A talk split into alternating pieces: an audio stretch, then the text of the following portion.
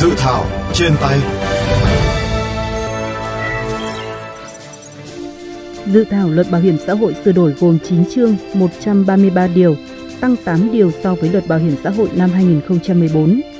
Một trong những điểm đáng chú ý của dự thảo luật bảo hiểm xã hội sửa đổi là bổ sung quy định tính mức hưởng trợ cấp ốm đau đối với người lao động nghỉ việc hưởng chế độ ốm đau không chọn ngày, khoản 5 điều 49. Ngoài ra dự thảo luật bảo hiểm xã hội sửa đổi dự kiến sửa đổi các nội dung quy định chế độ gắn với mức lương cơ sở theo hướng quy định bằng số tiền cụ thể, bằng với mức tuyệt đối của hiện hành, sau đó được điều chỉnh theo quy định của chính phủ, điều 50, 63, 66, 92. Đối với chế độ tử tuất, tại điều 90 và 91, dự luật sửa đổi quy định điều kiện về tuổi của thân nhân hưởng trợ cấp tuất hàng tháng phù hợp với lộ trình tăng tuổi nghỉ hưu. Sửa đổi quy định về trợ cấp mai táng theo hướng không quy định về thời gian đóng tối thiểu đối với trường hợp đang tham gia bảo hiểm xã hội chết. Ngoài ra, ban soạn thảo đề xuất hai phương án về chi phí quản lý bảo hiểm xã hội. Trong đó phương án 1 quy định mức chi phí quản lý bảo hiểm xã hội được tính trên cơ sở số phần trăm của dự toán thu bảo hiểm xã hội. Phương án 2 quy định mức chi phí quản lý bảo hiểm xã hội được tính trên cơ sở số phần trăm của dự toán thu chi bảo hiểm xã hội. Dự thảo luật bảo hiểm xã hội đang xin ý kiến các bộ ngành, doanh nghiệp và người lao động. Sau khi tổng hợp ý kiến, điều chỉnh, ban soạn thảo gửi Bộ Tư pháp xin ý kiến thẩm định vào tháng 5, trình chính phủ vào tháng 6 năm 2023 và chính phủ xem xét trình Quốc hội vào tháng 10 năm 2023.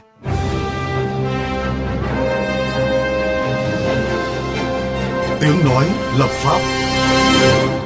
Thưa quý vị, dự thảo luật bảo hiểm xã hội sửa đổi có những điểm gì mới về rút bảo hiểm xã hội một lần? Phóng viên chương trình đã có cuộc trao đổi với ông Nguyễn Duy Cường, Phó vụ trưởng vụ Bảo hiểm xã hội, Bộ Lao động và Thương binh Xã hội, thành viên ban soạn thảo dự án luật bảo hiểm xã hội sửa đổi về nội dung này. Xin ông cho biết lý do ban soạn thảo sửa đổi, điều chỉnh quy định về rút bảo hiểm xã hội một lần. Trong những năm vừa qua thì bình quân mỗi một năm thì có khoảng gần 700.000 người rút bảo hiểm xã hội một lần.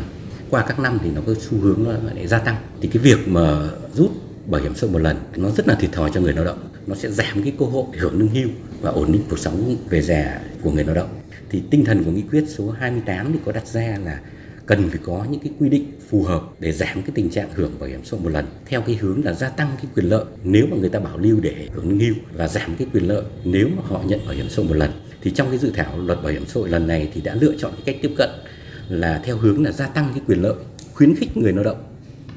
bảo lưu thời gian đóng, tiếp tục tham gia để hưởng lương hưu ví dụ như là có các cái điều kiện sẽ dễ dàng hơn khi mà hưởng lương hưu như là chúng ta giảm từ 20 năm xuống 15 năm tức là cái điều kiện hưởng lương hưu nó dễ dàng hơn. Ừ. Cái thứ hai là cũng bổ sung những quy định khi mà người lao động mà đến tuổi nghỉ hưu mà cái thời gian đóng bảo hiểm xã hội mà chưa đủ điều kiện để hưởng lương hưu ừ. thì người lao động cũng có thêm cái sự lựa chọn ừ. là có thể hưởng cái trợ cấp hàng tháng theo cái, cái quy định về liên kết giữa từng tầng trợ cấp hưu trí xã hội với cái bảo hiểm xã hội cơ bản và khi mà họ hưởng cái trợ cấp hàng tháng đó thì họ cũng được bảo hiểm y tế do ngân sách nhà nước đảm bảo thì như vậy nó cũng sẽ đảm bảo tốt hơn các cái quyền lợi gia tăng các cái quyền lợi cho người lao động để người lao động cũng có cái sự cân nhắc hơn khi mà quyết định lựa chọn hưởng bảo hiểm xã hội lần Vâng, à, vâng thưa ông, à, so với luật bảo hiểm xã hội cũ thì những quy định về à, phương án khi mà rút tiền bảo hiểm xã hội một lần có những cái điểm gì mới ạ? À, với cái quy định về hưởng bảo hiểm xã hội một lần thì trong cái dự thảo uh, luật lần này thì vẫn kế thừa cái quy định của luật hiện hành trong cái quy định về điều kiện về các cái trường hợp mà được hưởng bảo hiểm xã hội một lần theo đó thì vẫn quy định là các cái trường hợp hưởng bảo hiểm xã hội một lần là những cái trường hợp như là khi mà hết tuổi lao động, cái thời gian đóng bảo hiểm xã hội chưa đủ điều kiện hưởng hưu mà họ không có cái nhu cầu, không có khả năng để đóng tiếp thì nếu lựa chọn hưởng bảo hiểm xã hội một lần thì vẫn giải quyết bảo hiểm xã hội một lần. Hay là trường hợp thứ hai là nếu mà người lao động ra nước ngoài để định cư mà có cái yêu cầu giải quyết một lần hoặc là các cái trường hợp mà mắc bệnh hiểm nghèo, người ta có cái nhu cầu nhận thì chúng ta vẫn giải quyết à, riêng về cái trường hợp người lao động khi mà đang còn trẻ tức là chưa đến tuổi nghỉ hưu mà sau một năm nghỉ việc mà cái thời gian đóng của họ chưa đủ 20 năm mà có yêu cầu nhận thì trong cái dự thảo thì đề xuất ra hai cái phương án đối với trường hợp này. Thì cái phương án thứ nhất thì là vẫn như quy định hiện hành tức là nếu mà người lao động có yêu cầu nhận thì sẽ giải quyết bảo hiểm xã hội một lần. Có một cái phương án mà được đưa ra để lấy ý kiến trong cái dự thảo đó là phương án 2 tức là theo cái hướng là vẫn cho phép người lao động giải quyết bảo hiểm xã hội một lần nhưng cái thời gian giải quyết bảo hiểm xã hội một lần thì không quá 50% tổng cái thời gian mà họ đóng góp vào quỹ. Cái thời gian đóng bảo hiểm xã hội còn lại của họ thì vẫn được bảo lưu được ghi nhận trên sổ bảo hiểm xã hội để người lao động tiếp tục tham gia và hưởng các cái chế độ bảo hiểm xã hội. Như vậy là với cái phương án này ấy, thì nếu mà có phải rút bảo hiểm xã hội một lần mà để giải quyết những cái nhu cầu khó khăn trước mắt của người lao động thì người lao động vẫn không hoàn toàn rời khỏi hệ thống vì là người ta vẫn còn một cái thời gian mà người ta được bảo lưu lại ở trên sổ để họ có cái cơ hội sẵn sàng tiếp tục tham gia đóng bảo hiểm xã hội hưởng các cái quyền lợi lâu dài khi mà về già thì cho dù mà theo phương án nào thì cái quan điểm chung của nhà nước đều là khuyến khích người lao động ở lại hệ thống bảo hiểm xã hội để hưởng tối đa cái quyền lợi dài hạn tránh giảm thiểu các cái thiệt hại khi mà họ nhận bảo hiểm xã hội một lần bởi vì cái mục tiêu cuối cùng của cái chế độ hưu trí là ổn định cuộc sống của người lao động khi về già. Vâng, xin cảm ơn ông.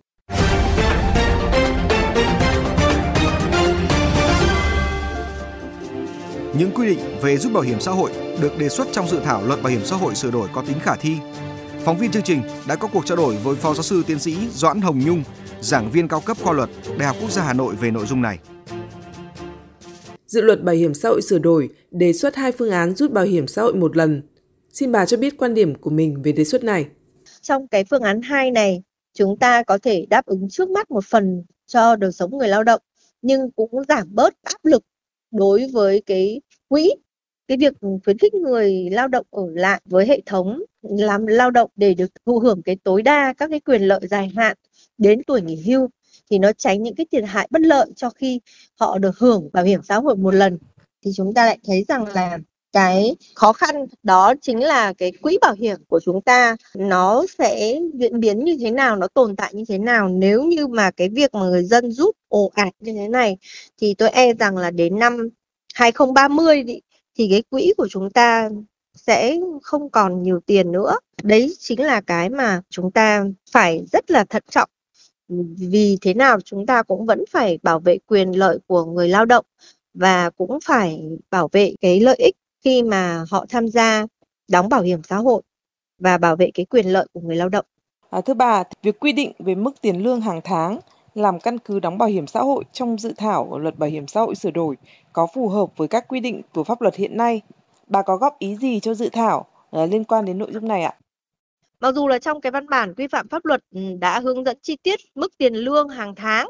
làm căn cứ đóng bảo hiểm xã hội. Nhưng ở một số doanh nghiệp vẫn còn tồn tại cái tình trạng tách thành nhiều khoản trợ cấp bổ sung để không phải đóng bảo hiểm xã hội như tôi đã trình bày. Thì cái mức tiền lương mà làm căn cứ đóng bảo hiểm xã hội bắt buộc thì nó vẫn còn một cái khoảng cách nhất định so với cái tiền lương thực tế của người lao động.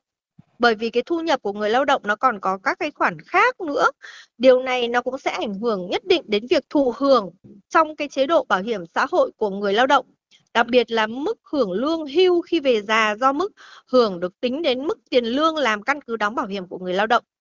Mà trong thực tiễn đời sống hiện nay thì chúng ta sẽ thấy là người lao động không phải chỉ làm tại một cơ sở mà họ có thể tham gia lao động ở rất nhiều các cái cơ sở khác nhau dưới cái hình thức là hợp đồng. Ừ, dự thảo luật bảo hiểm xã hội sửa đổi đang đưa ra hai phương án. Chúng ta sẽ thấy là so sánh với phương án 2 với phương án 1 thì tiền lương làm căn cứ đóng bảo hiểm xã hội tại cái phương án 2 nó sẽ bao gồm thêm cả các khoản phụ cấp lương và bổ sung khác gắn với cái quá trình làm việc và kết quả thực hiện công việc của người lao động điều chỉnh mức lương đóng bảo hiểm nó sẽ tác động đến các doanh nghiệp rất là lớn bởi vì để cái hạn chế cái việc nợ đóng tiền bảo hiểm của các doanh nghiệp rồi ờ, các cái vấn đề liên quan đến quyền và lợi ích của người lao động thì phải làm sao đó tháo gỡ khó khăn nhưng đồng thời là cần bảo vệ cái quyền lợi của người sử dụng lao động và cả người lao động nữa. Vâng, xin cảm ơn bà.